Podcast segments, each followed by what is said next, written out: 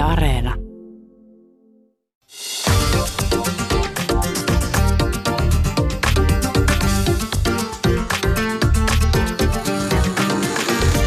Yle Puhe, torstaisin kello yksi ja Yle Areena.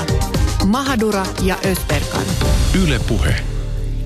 Ja tervetuloa rakkaat kuulijat Mahadura Ösperkaniin.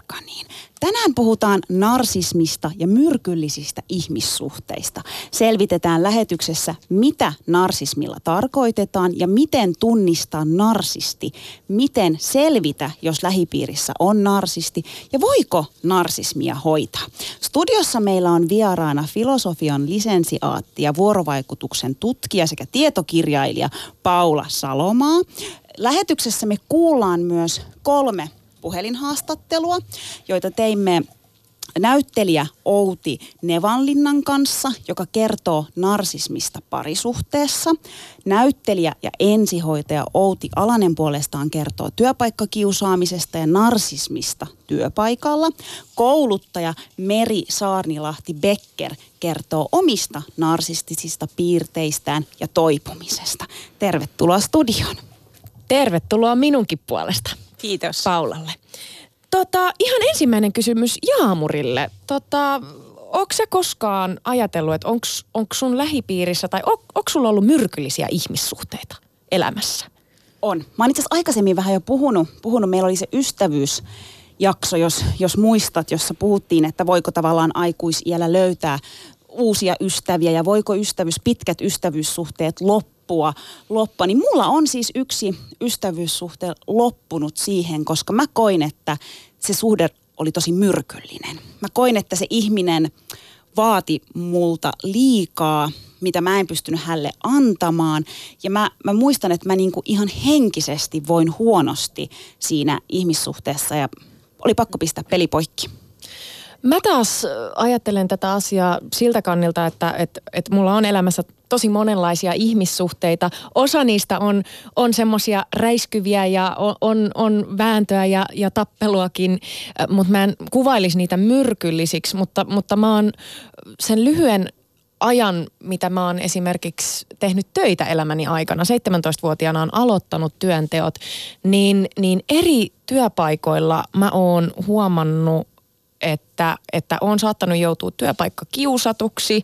Nyt mä pystyn sen niin kuin tunnistaa. Silloin mä ajattelen, että tämä kuuluu asiaan. Se on ihan normaalia, että, että, että sun pomo haukkuu sua, sanoo, että sä et ole mitään, susta ei koskaan tule mitään. Mä luulin, että se kuuluu asiaan ja, ja, ja sitten mulle on käynyt niin, että mä oon saanut jopa fyysisiä oireita menneisyydessä siitä, että, että jos on pitänyt mennä töihin, niin vatsaan sattuu, pelottaa, hikoiluttaa, ahdistaa. Sitten työpäivä välillä oli ihan kamala, välillä oli ihan ok ja, ja joskus mä koin, että, että, että jos se oli kollega tai pomo, niin ne oli muille aina tosi ihania ja karismaattisia, mutta, mutta mulle sitten taas suljettujen ovien takana ihan hirveitä. Mutta tänään puhutaan tosiaan myrkyllisistä ihmissuhteista ja, ja narsismista. Paula, mikä on terveen ja myrkyllisen ihmissuhteen ero? No varmaan tässä nyt mitä kuvasitte, niin on niitä myrkyllisen ihmissuhteen piirteitä. Eli ensimmäisenä tästä tuli mieleen tämmöinen epävakaus. Eli mustavalkoinen suhtautuminen, että välillä olet hyvä ja välillä paha. Ja sehän johtuu tietysti tämän henkilön tunnetiloista, jotka vaihtelee, että se ei välttämättä kerro sinusta, vaan se kertoo, että hän on tämmöinen tunteiden valta ja tänä päivänä hän on hyvät tunteet, niin oot hyvä työntekijä ja seuraavana päivänä voikin olla päinvastoin, niin sehän hämmentää tosi paljon sitten, sitten työn, työntekijöitä ja jos kollegoiltakin saa tämmöistä palautetta.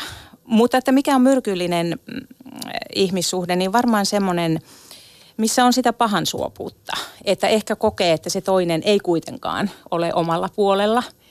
Eli siinä on jotain vertailua, kilpailua, ehkä toinen on uhka. Monesti ystävyyssuhteet loppuu, jos toinen esimerkiksi alkaa menestyä jossain asiassa paremmin. Eli tavallaan sen ehto on, että ollaan yhdenvertaisia tavallaan ja sitten se niin kuin onnistuu näin semmoinen vastavuoroisempi suhde, mutta, mutta sitten jos toinen esimerkiksi työpaikalla saa ylennyksen, kollega vaikka, niin se heti vaikuttaa tähän, että, että se ei olekaan se iloinen uutinen sille, sille tuota, toiselle osapuolelle, vaan hän kun vertaa itsensä, niin hän tuntee huonommuutta ja sitten se huonommuus saa aikaa ahdistusta. Ja hän ehkä purkaa sen ahdistuksen jollain piiloviestillä, että se tulee niin kuin sitä kautta. Mutta myös se myrkyllinen suhde on aika monesti sitä rajattomuutta. Että ei kunnioiteta toisen yksityisyyttä, vaan mennään tavallaan niin hänen alueelle ja arvostellaan ja tuomitaan ja puolustetaan itseä ja syytetään toista. Että nämä on tämmöisiä aika tavallisia ja inhimillisiä vuorovaikutuskuvioita, jotka nousee. Ja ne on samat, olipa parisuhteessa, ystävyyssuhteessa tai kollegat työpaikalla. Mm. Tuo on tosi mielenkiintoista, Paula, ja sitä mä jotenkin mietin, että jos, jos sulla on myrkyllinen ihmissuhde tai, tai suhde, ihmissuhde, missä sä voit itse huonosti. Niin, niin, niin tota, kun mäkin tuossa alussa sanoin, että mä jouduin pistämään välit poikki tähän mun ystävään, niin, niin toiminko mä liian nopeasti tai, tai jotenkin vähän, että miten sä voisit antaa niin kuin apuja siihen, että kannattaako siinä sellaisessa suhteessa pysyä vai, vai kannattaako sellaisesta suhteesta sitten vaan lähteä pois? Ehkä varovasti kannattaa ensin ottaa puheeksi sitä, että tuntee ehkä ahdistusta ja stressiä jostain yhdessäolosta ja huomaa, että voimavarat vähenee mieluummin kuin että voimaantuisi siitä keskustelusta, niin, niin kannattaa miettiä, että voisiko ihan avoimesti puhua siitä, että mulla on tämmöisiä tuntemuksia, se voi johtua jostain omasta, voi käyttää näitä minä-viestejä, että, että mulla on tämmöinen tunne, että voitaisiko tästä vähän puhua, mutta jos ei se onnistu, aika monesti se ei onnistu, mitä vakavammin se on myrkyllinen tämä toinen osapuoli, niin se ei onnistu. Hän loukkaantuu yliherkästi helposti. Silti hän voi itse loukata toista tosi helposti, koska jos voimakas ahdistus vaikka ottaa vallan, niin hän ei voi valita, miten reagoi siihen, vaan se tarvii ulospääsytie ja kuka on siinä lähellä, niin se saa sitten kuulla sen. Että juuri tämmöinen epätasapaino, että toisella on niin enemmän oikeuksia ja toisella enemmän velvollisuuksia ja se on aika uuvuttava suhde. No sitten, että jos ei mikään keskusteluyritys tuota tulosta, niin tietysti voi toimia niin, että ottaa etäisyyttä siitä suhteesta ja, ja, ja tuota, täytyy suojata sitä omaa jaksamistaan.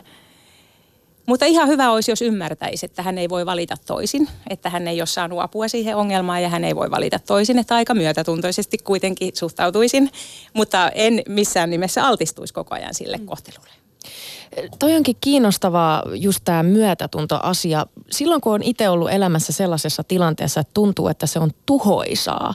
Mä kuvailisin sitä nimenomaan tuhoisalla ja, ja myrkyllisellä ää, ja tuntuu siltä, että oma itsetunto ja minuus jotenkin häviää. Niin siinä kohtaa on tosi vaikea ymmärtää, että mi, mistä se toisen ihmisen käytös oikeastaan niin kuin johtuu. Sitä haluaa vaan, vaan jollain keinoin pelastaa itsensä. Joo, joo, eli se oma henkinen ja sosiaalinen elitila niin sanotusti kapenee ja joutuu niin kuin kaventamaan itseään, eikä voi olla täysin omana itsenään. On ehkä paljon aiheita, mistä ei voi keskustella, on näitä tabuaiheita.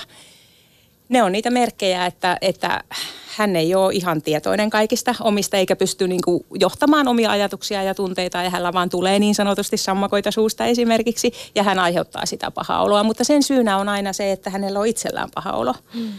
Että, että se, se on kumminkin se niin kuin auttaa ymmärtämään sitä, että, että hän on itsellä paha olo ja, ja tuota, hän vaan niin kuin, ei kovin viisaasti pysty käsittelemään sitä. Mikä on toisaalta, vähän jo avasit sitä, mutta mikä on normaalia ihmissuhteessa ja mikä on toisaalta semmoista, että, että tämä ei ole enää ok? Mistä tunnis? Eikö se raja aika häilyvä? Koska kyllä mulla on ollut välillä ihan kauheita tappeluja vaikka perheenjäsenten kanssa, mutta, mutta, mutta siitä on aina selvitty. Mistä mä tiedän, että joku ihmissuhde on oikeasti, että nyt, nyt, nyt on niin kuin hälytyskellot pitäisi soida? Niin, niin tarkoitatko nyt myrkyllistä vai ei myrkyllistä? Niin, että tavallaan mä, mä tarkoitan sitä, että mil, milloin se on oikeasti vakava ja myrkyllinen, mistä pitäisi lähteä pois ja milloin se on, milloin on normaalia? No hyvä, justiin niin kuin sanoit, että sulla alkoi olla fyysisiä oireita, niin kyllähän keho silloin ilmoittaa jo, että nyt stop, että ei, ei ole hyväksi tämä ihmissuhde, jos alkaa olla fyysisiä oireita, että sehän on se viimeinen. Ja sitten jos vaan jatkaa siinä suhteessa kuuntelematta niitä kehon viestejä, niin sittenhän voi tulla vakava sairaus. Mutta jos puhutaan terveestä, ei-myrkyllisestä suhteesta, niin, niin, niin silloin se on vastavuoroinen. Eli molemmat osapuolet antaa ja saa, molemmat kuuntelee ja puhuu. Molemmat on välillä itsekkäitä ja välillä epäitsekkäitä. Eli he on niin tietoisia, että he pystyvät asettamaan omat tarpeensa yhtä tärkeiksi kuin toisen. Koska siinä myrkyllisessä suhteessa toisen tarpeet on ykkösenä ja toiset on toisen aina kakkosena tai ei ollenkaan. Elikkä, eli se on tosi tärkeä tämmöinen tietyn tyyppinen tasapaino, mutta täytyy ymmärtää tietysti, että jos on joku kriisi toisella, hän on vaikka vakavasti sairas, niin silloin se on aika yksipuolista se tukeminen ja sen kuuluu ollakin. Mutta kun hän paranee, niin sitten se vastavuoroisuus normaalisti palautuu. Ja jos se ei vaan silloinkaan palaudu, niin silloin tämä henkilö tarvisi apua siihen ja se on oikeastaan väärin häntä kohtaan suostua siihen, koska kun etääntyy siitä suhteesta, niin hän saa viestin, että nyt ehkä kannattaisi sitä omaa kohtaa vähän tutkia ja miettiä, että mihin se ystävyyssuhde vaikka kaatu. Että jos jatkaa siinä ja se, joka jatkaa siinä, niin toinen samanlainen, joka on ehkä ehdollistettu ylikiltiksi, joka on aina suostunut myötäilemään liikaa – välillä täytyykin muuten myötäillä, mutta että joka on yksipuolisesti tottunut myötäilemään, niin hän on niin hyvä kohde ja molemmat ei ehkä huomaakaan sitä ja he vetää tosi vastustamattomaksi toisiaan puoleensa, koska toinen löytää toisesta itsestään puuttuvan puolen. Eli se äärimmäisen luja, vaativa, tarvitseva persona löytää sitten toisesta sen myötäilevän ja antautuvan ja antavan puolen ja sitten päinvastoin. Eli se äärimmäisen luja löytää toisesta lempeän puolen ja äärimmäisen lempeän sen lujan puolen. Ja he ajattelivat, että nyt ollaan sitten niin tasapainossa, mutta kun ne molemmat puolet pitäisi löytyä kaikista ihmisistä, Eli kyky välillä sanoa kyllä ja välillä ei ja vuorotella tietoisesti näissä, että molempien etu on yhtä tärkeä ja että saa olla omat mielipiteet. Ja jos vielä yksi semmoinen tosi keskeinen asia on se, että tukee toista sitä kohti, mikä hänelle on tärkeää eikä si- sitä kohti, mistä minulle on etua. Se on myös erittäin iso asia. Eli, eli oikeasti niin kuin auttaa menemään sitä omaa unelmaa kohti vaikka, ja toinen tukee sitten itseä, niin silloinhan ollaan jo aika terveissä ihmissuhteissa ja vastavuoroisissa.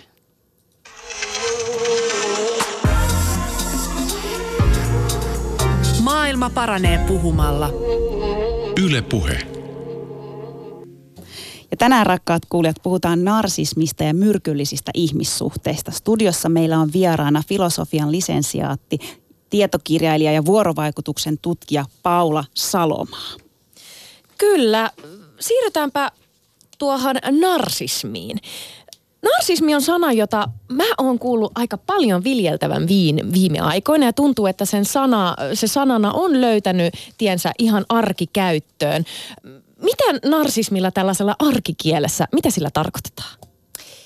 No sillä tarkoitetaan henkilöä, joka, jolla alttius hyväksi käyttää toista ja kohdella kaltoin, ää, jolla ei ole erillistä minuutta, eli hän on rajaton. Hän, toinen ihminen menee vähän niin kuin symbioosiin helposti hänen kanssa, koska hän ei tunnista rajaa itse ja toisen välillä – Eli se kolmen ensimmäisen vuoden tämmöinen eriytymys, yksilöitymiskehitys, ir, terve irtaantuminen vanhemmasta ei ole onnistunut.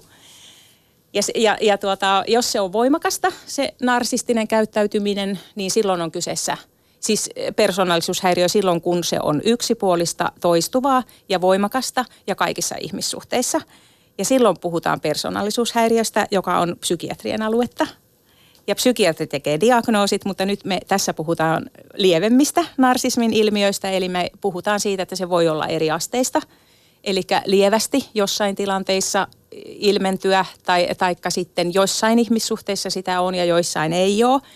Ja kriittisellä tilante- kriittisessä tilanteessa sitä on ja muullon taas ei. Eli silloin se on niinku semmoinen, siinä on sitä tervettä narsismia mukana, jolloin siitä voi hyvin helposti toipuakin, koska se on näin, että jos narsismin aste on yhdestä sataan, niin mitä enemmän siitä on sitä tervettä, niin sitä enemmän on myös sitä, että näkee eh, totuudellisesti omia, omaa käyttäytymistään, pystyy tunnistamaan ja hyväksymään ja ehkä pyytämään anteeksi ja niin edelleen, mutta jos on tämmöinen voimakas narsismi hän on täysin sokea sille – Eli hän näkee kaiken muissa. Hänellä on semmoinen mieli, joka näyttää, että mitä en näe itsessä, niin sen projisoi muihin. Ja hän oikeasti uskoo, että se on niissä muissa, jotka reagoi siihen hänen narsistiseen toimintaansa.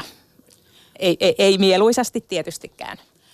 Paula, jotenkin tuntuu, että sitä sanaa käytetään tosi paljon tänä päivänä ja, ja ehkä jotenkin ö, me annetaan ihmisille aika nopeasti se narsismi-leima, niin pitäisikö meidän kuitenkin olla niin kuin varovainen sen, sen sanan käytön. Sitä kuulee tosi paljon. Puhutaan jopa narsismiepidemiasta ja, ja onko se vähän turhan ke- kevyesti käytetty, helposti käytetty sana?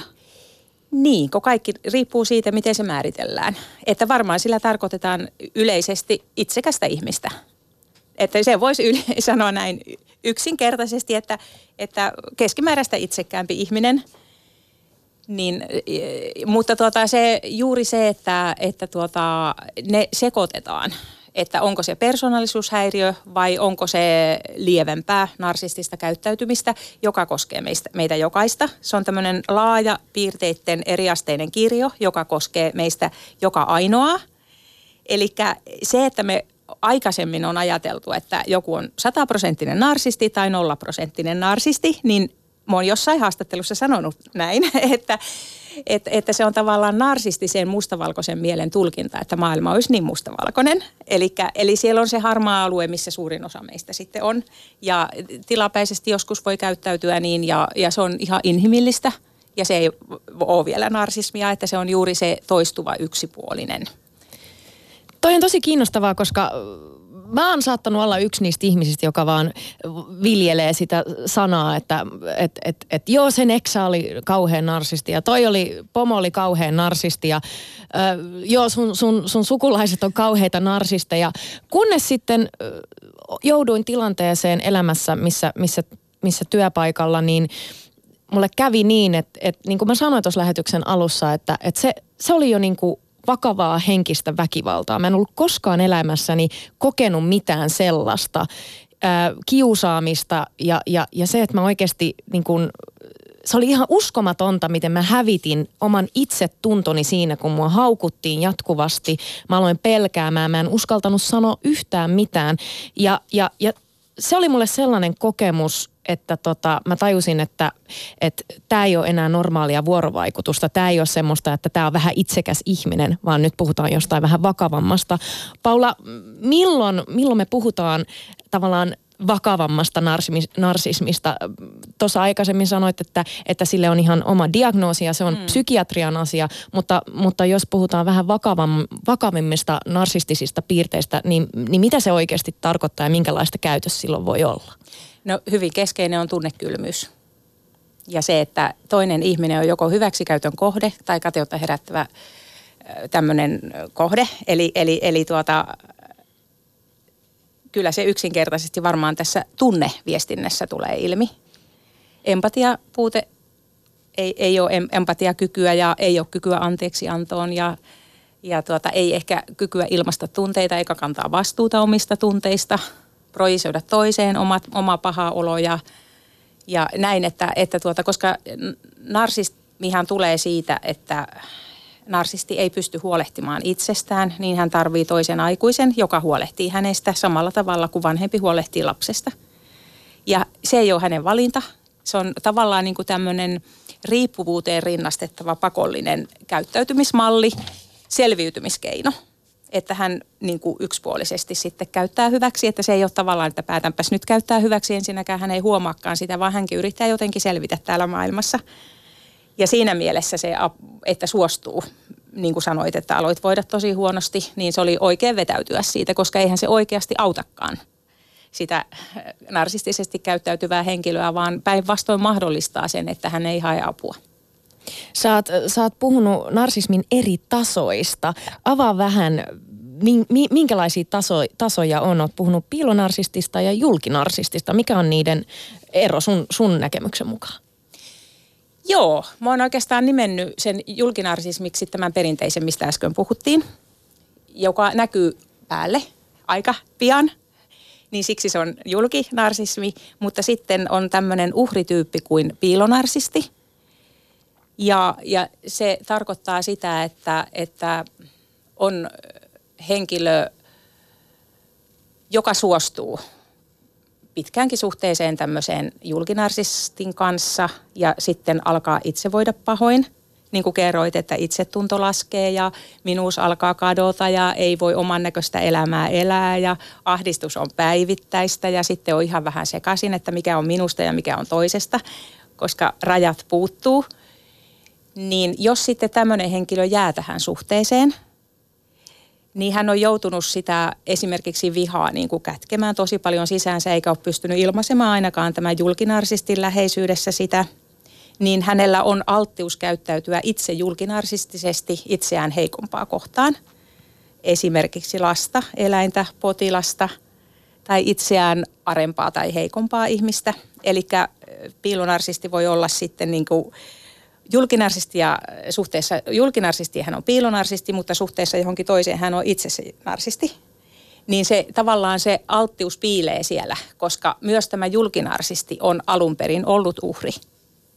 Eli se uhriutuminen voi tulla jompana kumpana. Ymmärsinkö nyt oikein? Mahaduran täytyy nyt taas tietää, no niin. sel- selvittää.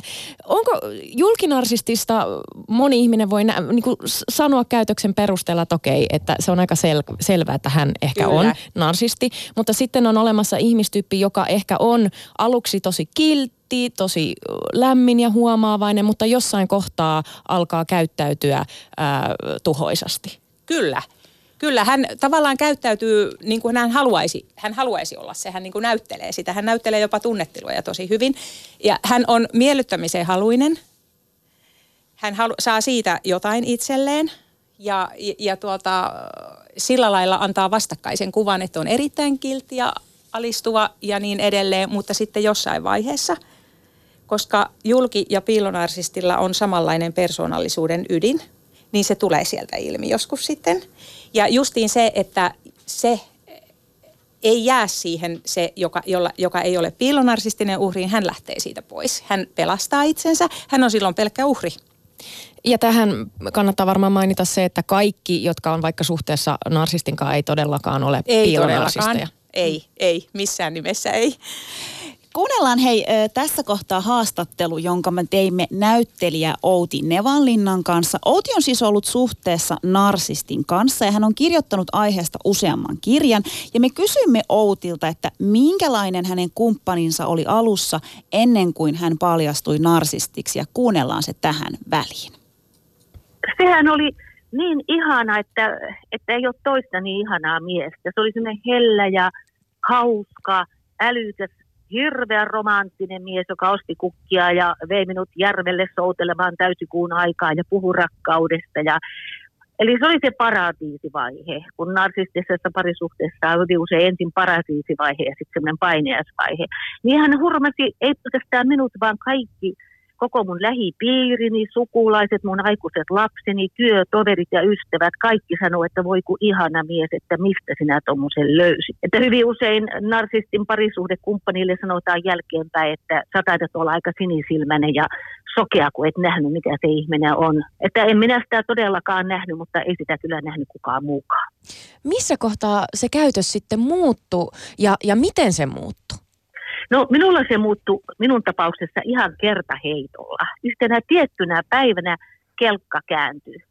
Ja tämähän on aika epätavallista, koska yleensähän narsisti siirtyy sinne pikkuhiljaa, niin että sitä muutosta on vaikea huomata. Ihan ensimmäinen tempaus, jonka hän teki silloin sinä päivänä, kun hän siirtyi sinne paineasvaiheeseen, oli semmoinen katoamistemppu. Hän vaan karkas multa koko päivästä lomapäivänä, että mä en tiennyt missä hän on.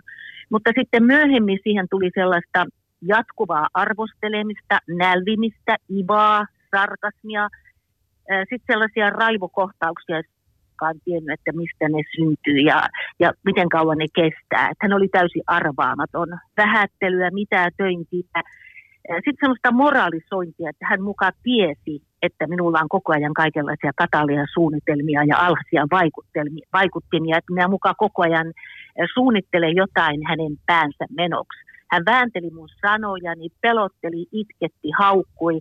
Ja haukkui pelkästään, ei pelkästään minua, vaan myös mun sisaruksia. Niin mulla on lämpimät välit sisaruksia. Hän väitti, että mun sisarukset manipuloi minua ja pelaa minun kanssani pelejä, mikä on ihan täyttä soopaa. Miten, miten tämä kaikki vaikutti suhun aluksi, kun sä et vielä ymmärtänyt, että hetkonen, että tässä on kyseessä narsisti, niin miten, mikä vaikutus tällä kaikella oli suhun?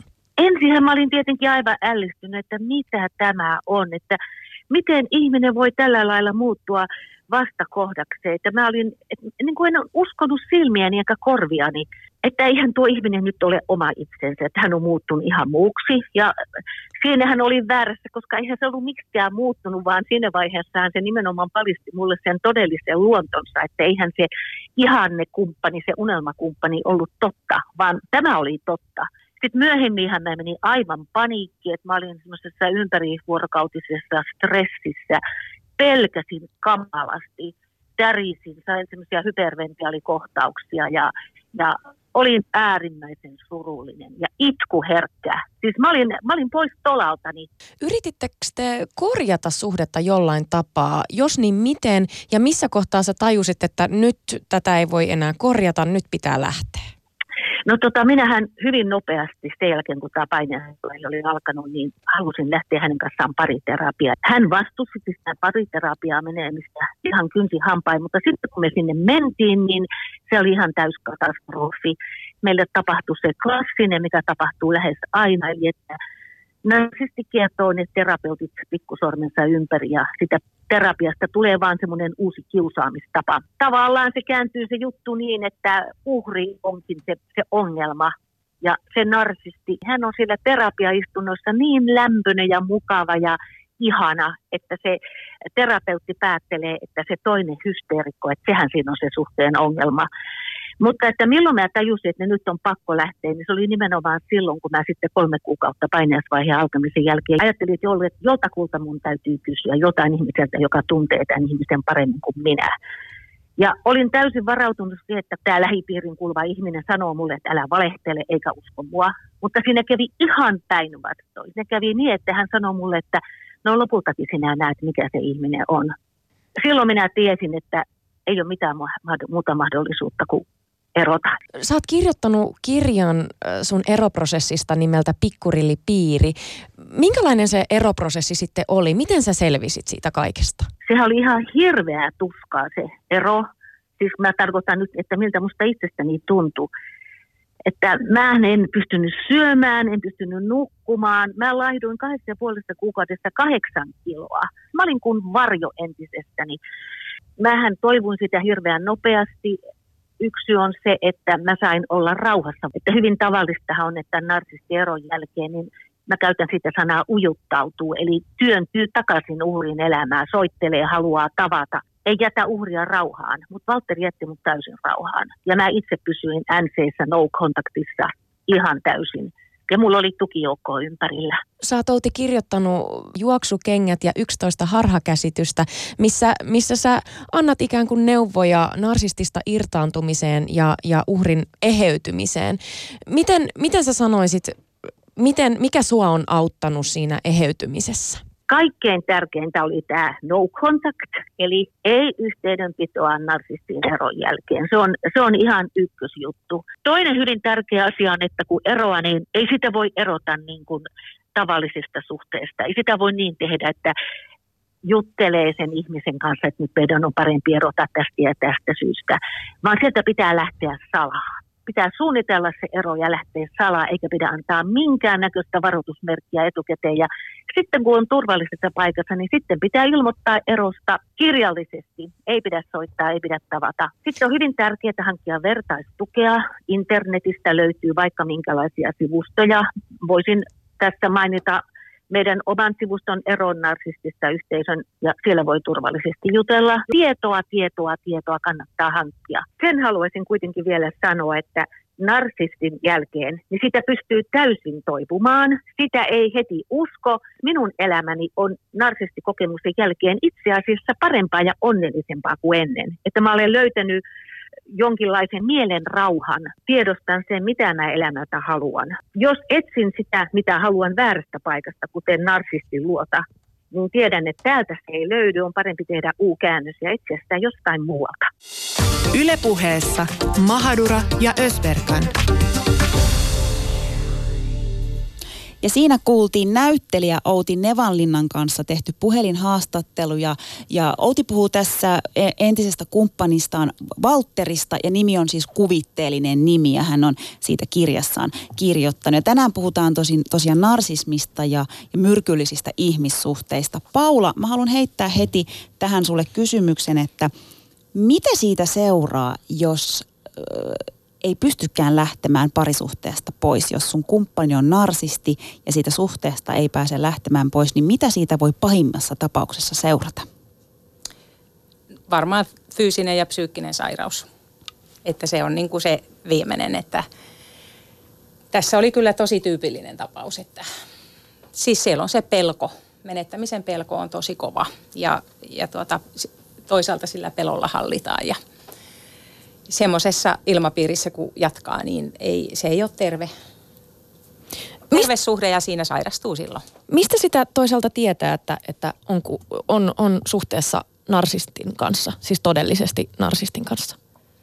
Niin kuin tässä puhuttiin näistä myrkyllisistä suhteista, niin varmaan ne omat tunteet, että, että alkaa voimat ehtyä ja alkaa olla päivittäin tämmöistä ahdistusta ja stressiä, niin kuin tässäkin Outi kertoi, että, että jatkuva stressi – ja, ja, ja varmaan niin kuin alkaa voima tehtyä ja silloinhan se lähteminen on vielä hankalampaa, kun alkaa voida huonosti ja hukata sitä itsetuntoa liikaa, niin siitä on tosi hankala lähteä. Ja, ja, ja sitten se erohan on, koska narsistilla on tämmöinen tunteensäätelyongelma, niin totta kai se on hankalaa. Ja, ja se, hälle on, se ero on sama kuin, että vanhempi hylkäisi lapsen, niin et, se reaktio on todella voimakas. Niin siinä mielessä on varmaan hyvä hyvä tapa, että kokonaan yhteys poikki, jos on tämmöinen persoonallisuushäiriöinen vakava narsismi, miten tässä niin kuulosti se olevan. Mutta sen haluan sanoa parisuhteessa, että, suhteesta, että kun mullakin joskus aina käy pariskuntia, niin joskus kun he ensin käyvät erikseen ja kertovat sen parisuhteensa tilanteesta, niin mä en tunnista, että he ovat samassa suhteessa olleetkaan. He puhuvat kuin yö ja päivä, niin, niin se ole mitään yhteistä. Niin siksi se justiin, että myös terapeutti sitten puhutaan puolelle, koska kaikki puhutaan puolelle. Että, että, että tuota, kyllä terapeutin täytyy olla aika tietoinen näistä, nähdä näiden kuvioiden läpi, että mikä on totta ja mikä on valheellista näyttelemistä. Mm. Pu- kuunnellaan seuraavaksi puhelinhaastattelu, jossa taas puhutaan narsismista ja työpaikka, narsismista työpaikalla ja ylipäänsä työpaikkakiusaamisesta. Suomi johtaa Euroopan t- työpaikkakiusaamisen tilastoja. Me olemme siis siinä kärkimaa. Ö, työterveyden Työterveys on raportoinut 2010 lukuja siitä ja viime kesänä on tehty myös asiasta tutkimus ja luvut vaan kasvavat. Me soitimme näyttelijä ja ensihoitaja Ouli, Outi Alaselle, joka toimii narsistien uhrien tuki ryn hallituksessa ja vetää narsistien uhrien aikuiset lapset sekä työpaikkakiusattujen ryhmää. Ja me kysyttiin Outilta, minkälaista työpaikkakiusaaminen on Suomessa ja minkälaisia tarinoita tai kertomuksia hän on kuullut ja kuunnellaan se tähän väliin. Hirveitä. Ne ei ole mitään pientä, pientä riitaa työpaikan taukohuoneen verhojen väristä, vaan kysymys on graavista henkisestä väkivallasta, joka yleensä jatkuu vuositolkulla. Kiusaaminen muun muassa on mitätöintiä, anettelua, häirintää, haukumista, passiivista aggressiivisuutta, ohittamista, jopa väkivaltaa, tavaroiden heittelemistä. Ja siis tosiaan ihan siis väkivaltaa, tuuppimista, ulkonäköä, puuttumista, ruma. Itse, itse muistan teatterikorkeakouluaikana, kuinka ihmisiä ulkonaan perusteella hyvinkin paljon haukuttiin. Mistä me tiedetään, että pomolla tai kollegalla on mahdollisesti narsistisia piirteitä tai hän on narsisti?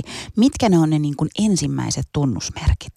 Narsisti aiheuttaa sekasortoa työpaikoilla, joka tulee siitä, että hän kerää tällaisen hovin ympärilleen. Eli hän jakaa ihmiset inhokkeihin ja suosikkeihin. Sitten voi olla myös ihan yksittäinenkin ihminen, jota hän alkaa kiusata ja yleensä taustalla on ö, pelko oman aseman menettämisestä tai siitä, että narsistillehan ei sanota ei. Narsistia ei kyseenalaisteta mistään päätöksistä, koska hän on aina oikeassa ja se voi laukasta tämmöisen ää, kiusaamisen kierteen. Sitten se, mitä olen huomannut ja mitä mulle on kerrottu, niin ihmiset on sanonut, että aluksihan ihminen ei usko itseään, vaan ajattelee, että hän kuvittelee tai että hänessä on jotain vikaa. Mutta narsistin seurassa on sellainen outo tunne, josta ei niin kuin saa aluksi kiinni, mutta voin taata, että myöhemmin kyllä saa sitten kiinni sen, että ja ymmärtää, että olen esimerkiksi työpaikka kiusattu. Yksi kiusaamisen muoto on myös niin kuin ryhmästä ulkopuolelle jättäminen, ei, ei mahdu samaan hiekkalaatikkoon leikkimään. Outi, miten narsistin kanssa tulisi sitten toimia työpaikalla? Ohjeena narsistia kohtaan ja pätee varmaan myös työpaikoillakin on niin pakene, taistele tai kärsi. Mutta jos ihan konkreettisia neuvoja annan, niin ei mitään kahdenkeskisiä keskusteluita tällaisen henkilön kanssa, ei mitään puhelinkeskusteluita. Kaikki sähköpostiin niin, että jää mustaa valkoisella. Ja sitten mielellään, jos on pakko keskustella, niin siinä olisi ainakin muutama todistaja ää, todistamassa tätä keskustelua. Kahdenkeskinen kanssakäyminen, niin sitä pitää ehdottomasti välttää. Ja sitten työpaikkakiusaaminenhan on koko työyhteisön asia, jota se valitettavasti harvoin ei ole, koska ihmiset hän pakenevat paikalta ja eivät näe eikä kuule, koska mm. pelkäävät oman työpaikan menetyksestä ja e, pelkäävät sitä, että tulevat kiusatuksi. Miten tässä tilanteessa pitää sitä omasta hyvinvoinnista huolta ja miten sä oot sen tehnyt? Urheilu, raskas urheilu.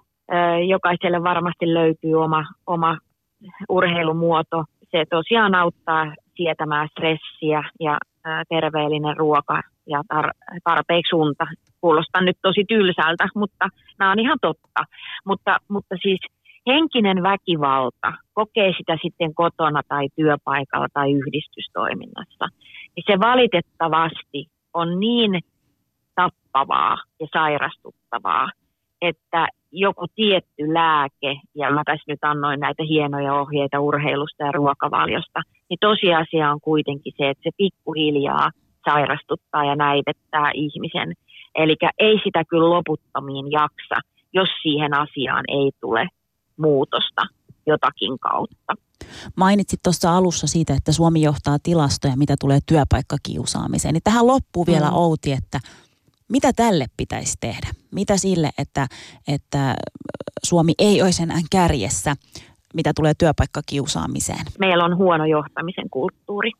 Meille ei arvosteta työntekijöitä tarpeeksi. Työntekijät pitää ottaa mukaan työpaikoilla päätöksentekoon stressi altistaa työpaikkakiusaamiselle. Siinä vaiheessa, kun työntekijät alkaa kytätä muiden työntekoa, se on merkki siitä, ensimmäinen varoitusmerkki siitä, että työpaikalla kaikki ei ole kunnossa. Valitettavasti meillä on aika kova resurssipula, muun muassa hoitoalalla, joka altistaa kiusaamiselle, koska jengi on niin väsynyttä ja rasittunutta. Mutta mä pistän kyllä niin kuin tähän johtamiseen. Se on, se on ehdottomasti se suurin ongelma.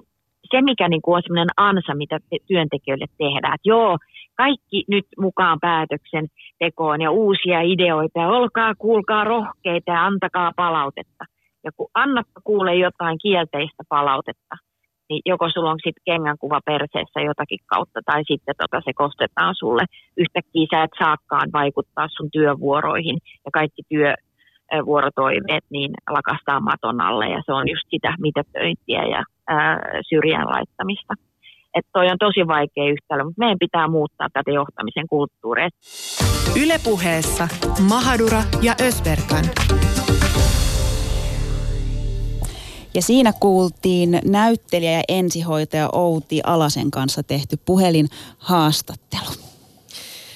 Tämä on tosi kiinnostavaa kun puhutaan vaikka työpaikkakiusaamisesta Suomessa, mä en ole oikeastaan yhtään yllättynyt, että Suomi, Suomi johtaa, johtaa tilastoja, mitä tulee työpaikkakiusaamiseen. Mistä tämä kertoo, Paula, sun mielestä?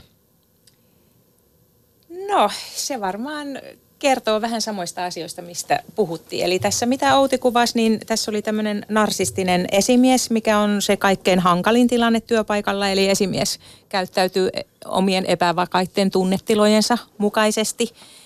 Ja, ja tosiaan ei voi sanoa, ei voi asettaa rajaa, koska tulee narsistinen raivo vastauksena tai reaktiona siihen, jolloin sitten sillä pelolla hallitaan. Ja, ja tuota, kun tässä puhuttiin narsismista, että se sekasortohan tulee siitä, että pakkaa sekoitetaan ja, ja suosikit on niitä, joista se narsisti hyötyy ja inhokit niistä, joista ei saa irti mitään hyötyä. Tämmöinen mustavalkoinen maailmankuva ja ihmisten luokittelu, että hyvät on vieläkin parempia ja huonot on vieläkin huonompia. Eli, eli tota hyvin tämmöinen vertailu ja luokittelu on tyypillistä. No se kertoo varmaan ehkä se tulee siirtotaakkana tältä sukupolvien takaa, että meillä on aika rankka historia ja sitten se tulee sieltä sukupolvien ketjusta. Ja me ollaan samoja ihmisiä työssä, parisuhteessa, vanhemmuudessa, ystävyydessä. Ja, ja, ja tuota, nyt näitä hyviä keinoja, että, että paetaan, vaihdetaan työpaikkaa. Sieltähän monesti lähtee se parhain työntekijä ehkä, koska hän on helposti kohteena, mutta myös se arka, pelokas, joka on myös tämmöisten hyökkäysten kohteena. Siellä on niin kuin kaksi, kaksi luokkaa, jotka sitten poistuu sieltä työpaikalta, vaihtaa paikkaa eikä sano mitään, koska häpeää sitä ja syyttää itseään, että ei ole pystynyt puolustautumaan. Niin se on kyllä tosi surullista. Ja, ja sitten jos ei pysty puhumaan asioita avoimesti, niin tilanne on tämä, mitä tässä kuvattiin. Paula, mä mietin tavallaan sitä, että sehän on tosi vaikea tilanne. M- miten ihmeessä ihminen voi toimia tai selvitä tilanteessa, jos se narsisti tai se työpaikkakiusaaja on sun esimies, pomo tai johtaja? Niin, siis silloin pitäisi mennä sen esimiehen esimiehen luo puhumaan. Se voi myös tukea sitten tätä alaisesimiestään – ja, ja tuota, tässä haluaisin sanoa, että se ei ole aina ryhmäilmiö, että siellä myös tapahtuu ihan kahden kesken tämmöistä ilkeämielistä kehonkieltä ja ulossulkemista. Saattaa olla kollegoiden välillä tämmöistä, että se ei välttämättä ole aina, että, että jotkut on yksiselitteisesti jotkut, osa ihmisiä on niin kuin tämmöisen kiusaamisen kohteena. Mutta niin, mikä sinun kysymys olikaan, anteeksi? Tilanne on tosi kinkkinen, jos puhutaan, että se ihminen tavallaan työpaikassa se narsisti on johtaja tai pomo tai esimies, niin miten se työntekijä voi selvitä hänen kanssa? Mitä työkaluja siihen? Niin, siis ilman muutahan täytyy mennä kertomaan se esimiehelle ja työpaikalla pitäisi olla toimintaohje kiusaamistapauksia varten ja sen mukaan pitäisi toimia. Eli se on niin portaittain, että me puhumaan tänne, tänne, tänne, sitten tehdään näitä, näitä toimenpiteitä. Eli sitä voisi ennaltaehkäistä niin, että kun työntekijä menee sinne, vaikka on valittu juuri työpaikka, on perehdytys menossa, niin hän voi kysyä, että onko teillä tämmöistä toimintaohjetta esimerkiksi kiusaamistilanteita varten. Ja se kuuluu olla.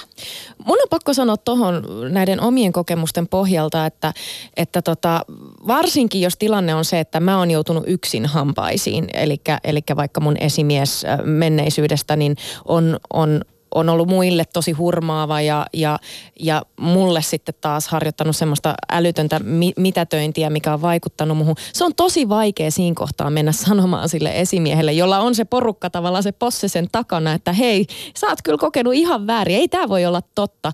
Ja mä oon kerran tehnyt myös sen virheen. mä itse ajattelen, että se oli, se oli virhe, koska siitä seurasi niin kuin mulle vielä, se oli nimenomaan niin kuin Outi sanoi tuossa puhelinhaastattelussa periaatteessa, niin kuin, että potku persuksille, että kun mä sanoin ja mm. vastustin, niin sit siitä seurasi mulle vielä hirveämpää kiusaamista ja, ja ihan suoraan hän sanoi mulle, että, että et, et, mä oon ihan turha tyyppi, että miten mä kehtaan häntä, että hän on oikeassa. Niin, niin mä ajattelen näin jälkikäteen, että mä olisin kyllä se, siinä tilanteessa päässyt helpommalla, jos mä olisin vaan hoitanut hommani ja, ja sitten vaan lähtenyt. Mutta kaikkihan ei voi vaan myöskään lähteä työpaikasta, jos ei ole ei muita. Ole ei ole vaihtoehtoja. Niin, niin, niin se, on, se on aika hankala tilanne. Ja jos sä et voi ko- konfronttata sitä, sitä myrkyllistä, narsistista ää, tyyppiä, niin, niin sitten ollaan kyllä vaikeassa tilanteessa. Niin, eli asetit rajan esimiehelle, että enää et suostu kiusaamisen kohteeksi. Ja totta kaihan se on tosi vaativa tilanne, koska teillä on tämmöinen epäsymmetrinen valtasuhde. Hänellä on paljon enemmän valtaa kuin sinulla on valtaa. Ja nyt se, että jolla on vähemmän valtaa menee asettaa rajan, niin se vasta herättääkin voimakasta narsistista raivoa. Mutta nyt sanoisin näin, että jos koit vielä voimakkaammin tämmöistä kielteistä käyttäytymistä, niin, niin silloin hän, hän paljasti itsensä ja silloin oli vielä helpompi jättää se työyhteisö ei sulla välttämättä ole mitään muuta tehtävissä siinä, mutta tuota, se, että miten siellä sitten esimiehen ylempi taso reagoi, tai onko sitä ylipäätään olemassa sitten? Meillä on hei vielä yksi puhelinhaastattelu, niin kuunnellaan se, se vielä. Kouluttaja Meri Saarnilahti Becker on siis tunnistanut omat narsistiset piirteensä. Hänelle siis ei ole kuitenkaan diagnosoitu narsistista luonnehäiriötä, vaan hän on niitä narsistisia piirteitä itse, itse niin kuin huomannut. Hän on siis toiminut organisaation johtajana ja Meri kertoo nyt omista narsistista piirteistään ja myös siitä, miten hän niistä toipui hyvin tavallisia siis ne piirteet, mutta ne olivat erityisen, erityisen korostuneita, niin kuin korostunut itsekeskeisyys. En kestänyt minkäänlaista kritiikkiä toimintaani kohtaan.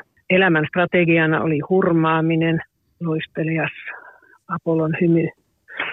Ja sitten tämmöinen rajaton vapaus itselläni, mutta ei muilla. Siinä ne pääpiirteet. Sä oot sanonut aiemmin, että sun narsistiset piirteet oli tosi vahvoja työpaikalla ja parisuhteessa. Kyllä. Niin kerro Meri, että millainen sä olit työpaikalla? No siellä käytin tätä strategiani, elämän strategiani kaikin puolin hyväkseni, eli tätä hurmaamista sekä alas että ylöspäin. Ja ne olivat sitten näitä välineitä näiden tavoitteiden saavuttamiseksi. Olin kuitenkin kuin äiti sille työyhteisölle ja, ja tuota, ei äidin mieltä saa pahoittaa. Eikä kukaan sitten oikein uskaltanutkaan sanoa aina, miten asiat todella ovat koska ei kukaan halunnut menettää loistavaa hymyäni tai sen hyydymistä. Sielläkin varmistelin aina, että varmasti minua pidetään ihanana. No ei siitä hyvää seurannut. Mitä siitä Meri seurasi? No ennen kaikkea itselleni tulos oli kohtuullisen hyvä silloin, mutta ennen kaikkea itselleni tuli voimakas ristiriita tästä minun elämänstrategian ja todellisuuden välisestä ontumisesta. Ja siinä sitten selkä meni ja vatsahaavaa tuli ja väsymystä, ylimääräistä väsymystä, mikä ei suinkaan johtunut pelkästään työstä, vaan tästä ristiriidasta.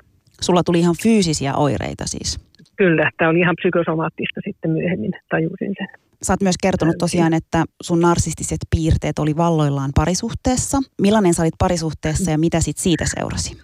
No siellä näitä samoja asioita tietysti, sehän on leviää joka alueelle, elämän alueelle tämmöiset piirteet, niin niitä käytin ja, ja siitä seurasi, että esimerkiksi tämä rajattomuuteni loi hyvinkin voimakasta turvattomuutta siihen parisuhteeseen toiselle osapuolelle ja siitä sitten syntyi paljon riitaa.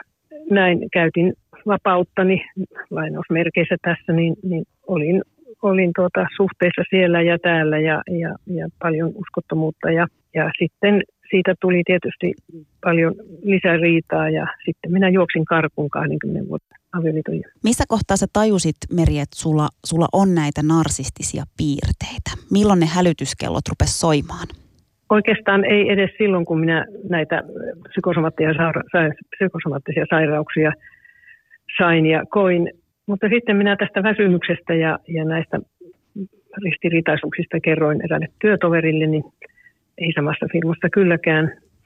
Ja hän sitten ehdotti, että menepäs tuota työnohjaukseen, joka on siis tämmöistä nimenomaan oman persoonan tutkimista ja kehittämistä sellaiseen ohjaukseen, sellaista en ollut koskaan kuullutkaan aikaisemmin ja, ja niin menin ja se oli hyvin ällistyttävä se ensimmäinen työnohjaus jo se kolahti. Siis näin 25 vuoden jälkeenkin mä muistan selvästi sen tunteen, mikä siinä syntyi. Se kolahti niin kerta kaikkiaan, kun tämä työnohjaaja sanoi minulle, kun minä valitin, että aina tuo tappelee tuo minun alaiseni, alaiseni minun kanssani ja se on yhtä, yhtä riitaa vaan, niin hän sanoi minulle, että mitä oikeuksia sinä et anna muille ihmisille.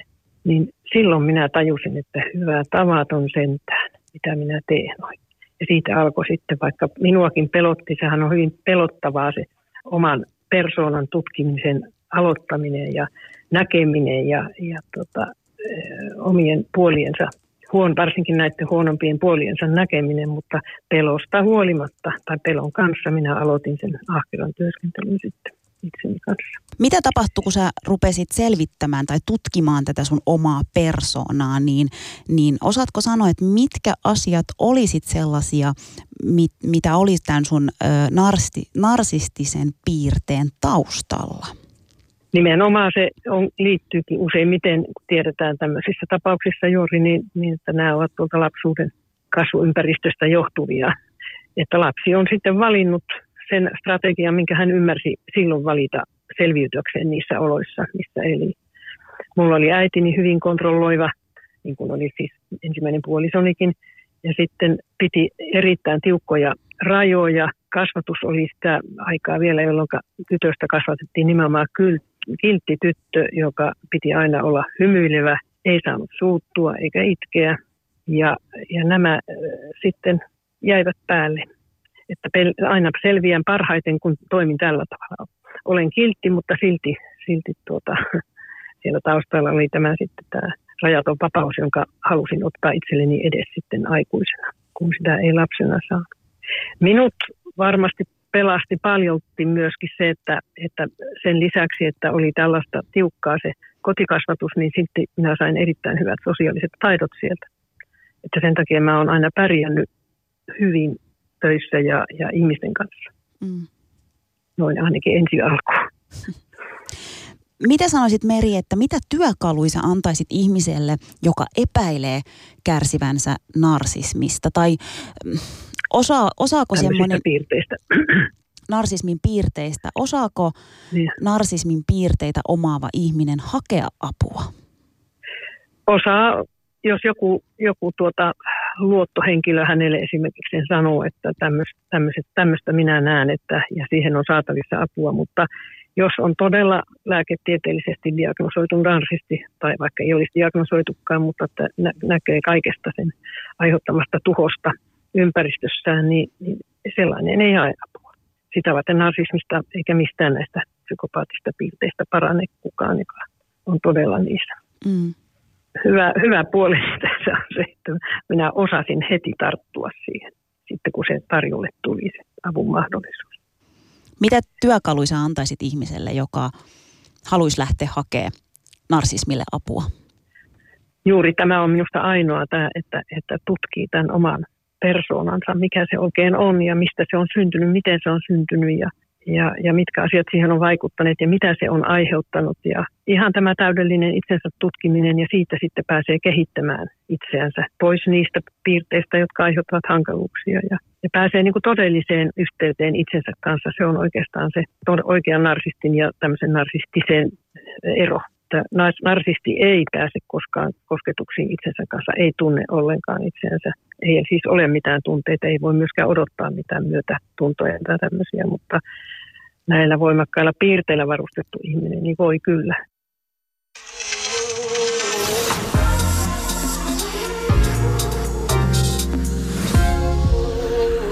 Yle Puhe.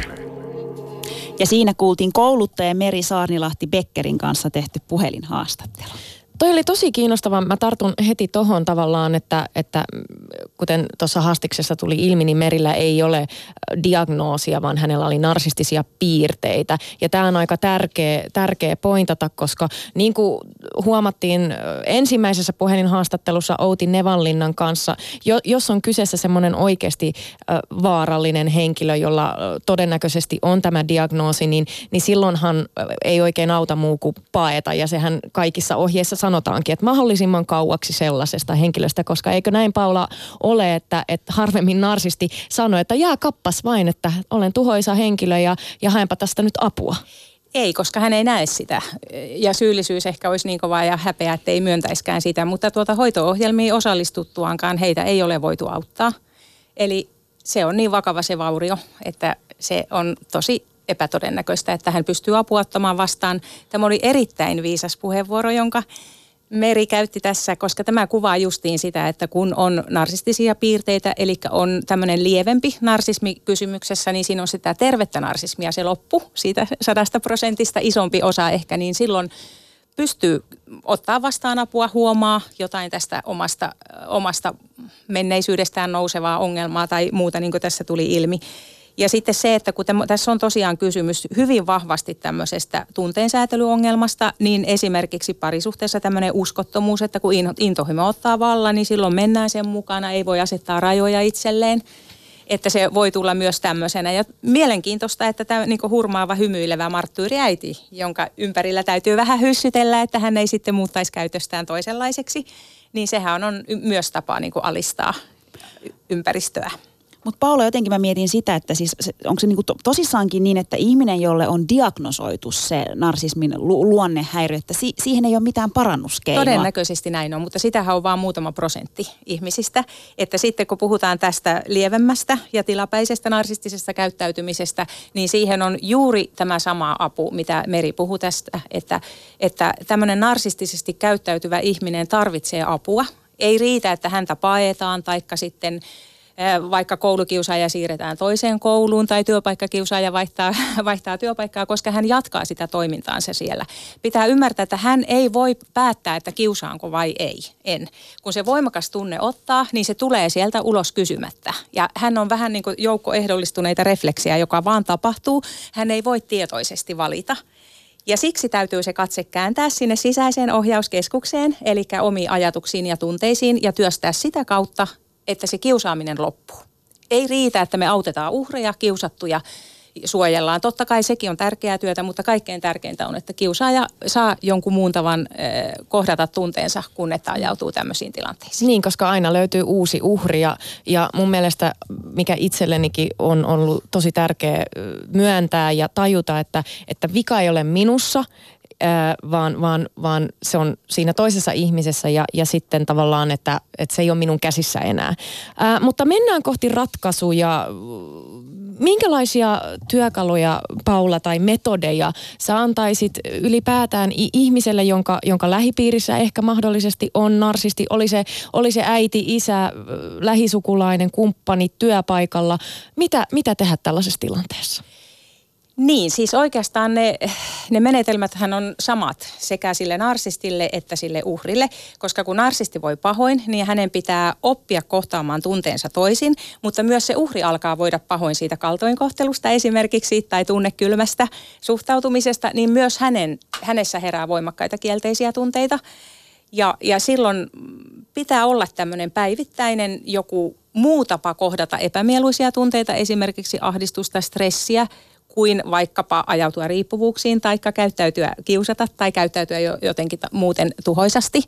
Että tämmöistä sisäistä työskentelyä, että mä oon kehittänyt tämmöistä mielentreeniä, se on palkittu innovaatio, joka on vielä tuotteistamisvaiheessa. Ja siinä on ihan konkreettisia neuvoja, että miten toimit, kun yhtäkkiä valtaa kova ahdistus, taikka tunnistat, että nyt vatvon päässäni ja pyöritän niitä ongelmia, mitä narsisti vaikka mulle aiheutti, tai, tai sitten myös tämmöisissä positiivisissa tilanteissa, vaikka seksuaalisessa kohtaamisessa, jolloin ehkä ajatukset ottaa valla ja on itsetunto-ongelmia ja, ja tuota, ei pysty niinku rauhoittuu ja antautuu aisteille ja myös unettomuuteen ja näin, että me tarvittaisiin oikeastaan tämmöistä sisäistä työvälinettä, että miten konkreettisesti, vaikka huomisesta alkaen, kun näitä tilanteita tulee, niin mulla onkin joku muu vaihtoehto. Ja se on nimenomaan pitkäjänteistä, ihan niin kuin aivot on li, lihas, niin myös mm, niin kuin lihastreenikin, niin sitä pitää vaan toistaa ja toistaa ja jossain vaiheessa huomaa, että nyt pystyy valitseen. Että en ajautunutkaan tämmöiseen väkivaltaiseen vuorovaikutukseen, vaan pystyin kohtaan sen tunteen sisällön ja vapauttamaan sen tunneenergian. Niin tämä on tosi hieno juttu, josta ehkä myöhemmin sitten enemmän. Paula, mä haluaisin sulta jonkun konkreettisen asian tai neuvon itselleni, kun, kun esimerkiksi mun minäkuva jossain kohtaa pirstaloitu täysin ja, ja mä ajattelen, että ehkä mä vaan olen huono työssä, niin lyhyesti, mitä mun pitäisi, minkälaista treeniä sä suosittelisit mulle, miten päästä, miten eheytyä? Niin, no varmaan tuota se pysähtyminen ja hiljaisuus, niin kuin Meri tässä sanoi, ja itsesi kuuntelu. Ja sitten myös tieto auttaa – että valitettavasti nyt ehkä tämä kiusaaja onnistu jossain, koska hän saa ehkä siitä vähän mielenrauhaa, että myös toinen voi pahoin, niin sä niin ymmärrät sen, että, että nyt sä oot vähän haavoittunut siitä, mutta nyt sä tuota, suhtaudut myötätuntoisesti itseesi ja otat vastuun siitä eheytymisestä. Kiitoksia haastattelusta. Kiitos.